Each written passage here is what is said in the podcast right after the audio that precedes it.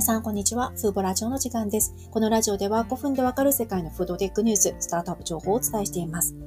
今日は2月の15日です。今回ご紹介するのは、オーストラリア・シドニーを拠点とするスタートアップ企業、オールジーフーズです。この企業の名前は実は今日初めて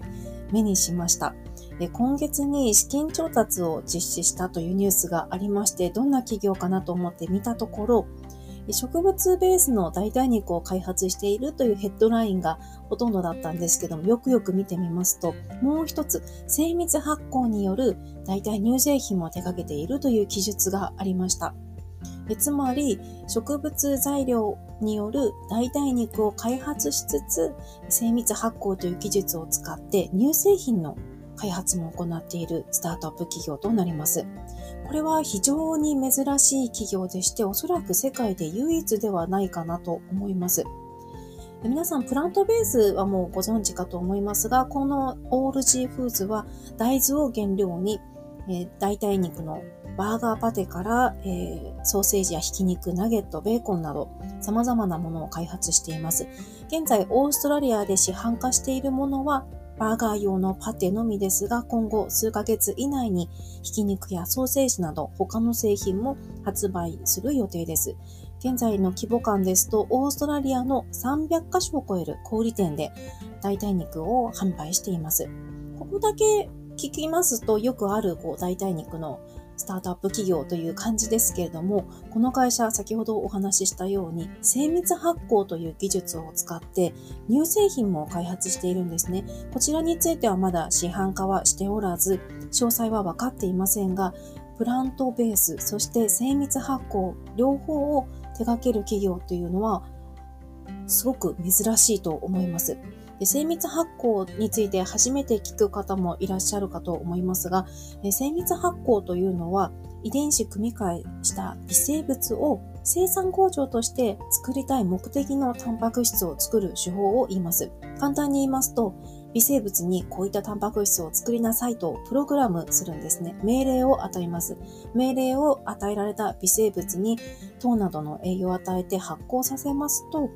従来であればアルコールを作っていたはずの微生物が代わりに例えば乳タンパク質を作るようになるわけなんですよね。新しい技術ではなくて、1970年からあった技術なんですけれども、近年、ここ過去20年ほどで急激にこのコストが下がってきていまして、医薬品から始まった精密発酵技術が今、食品にも急速に展開している現状となります。世界的にも精密発酵によって乳製品を開発するプレイヤー非常に今急増中という感じなんですけれども、ついにこのオーストラリアにも登場しました。この企業によりますと、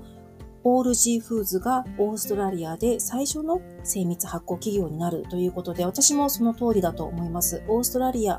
ニュージーランドには一社あるの知ってるんですけども、オーストラリアで精密発酵を手掛ける企業はこの企業だけだと思います。でそしてさらに植物ベース肉を作りつつ精密発酵による乳製品も開発するということで非常に珍しい企業だなと思いました。今月に資金調達を実施して調達額は非公開なんですけれどもその出資者の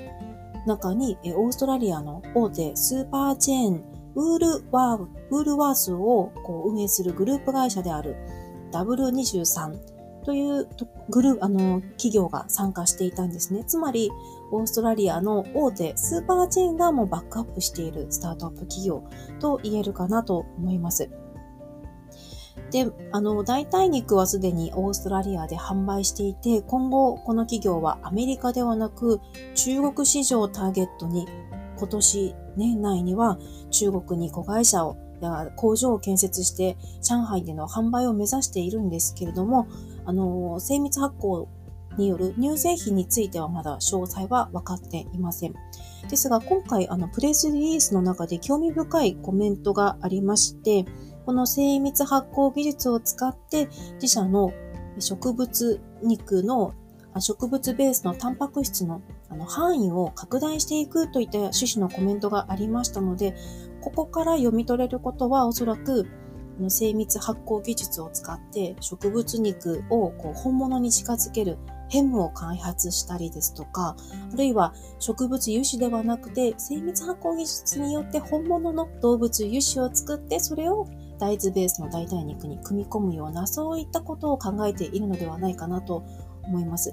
あの、アメリカの有名な代替肉の企業、インポッシブルフーズ社はすでに同じことやっていまして、この会社は植物肉の企業として知られますが、自社の植物肉のパテに精密発酵によって作ったヘムという成分をあの組み込んでいるんですよね。このヘムを組み込むことで焼いた時に赤色から茶色に色が変化したりですとか、こう本物のような血の滴るようなお肉を再現しています。で、これを同じようなことを試みようとする企業は他にも増えていまして、今回のオールジーフーズもおそらくこういった路線を考えているのではないかなと、私はこのニュースを見て、えー、推測しました。まあすごくこう、今、ちょっと風母の運営で少し困っていまして、あまりにこういった新しい企業が次々と登場していて、あの、これで十分も拾い上げたな、あるカテゴリーについてこれでもう大体の企業は把握できたかなと思っていると、えー、実はもう、まだまだこういったあの、今回のように企業が登場していたというぐらいに、え急速に動いているなと思います。特に最近ではプラントベース肉は世界的にもう需要が伸びていますけれども、それ以上に精密発酵というのが今後、私は培養肉に勝る勢いでいろいろな食品に浸透していく、まあ、業界を根本から変える技術だと思っていますので、今回の企業は、いや、この植物ベース肉と精密発酵両方手掛けるっていうのがすごく斬新だなと思いました。強い武器を持っている企業だと思いますので、今後も動きを注目していきたいと思います。今回はオーストラリアで登場したオールジーフーズについてご紹介しました。今回も最後まで聞いていただきありがとうございました。ではまた次回のラジオでお会いしましょう。さようなら。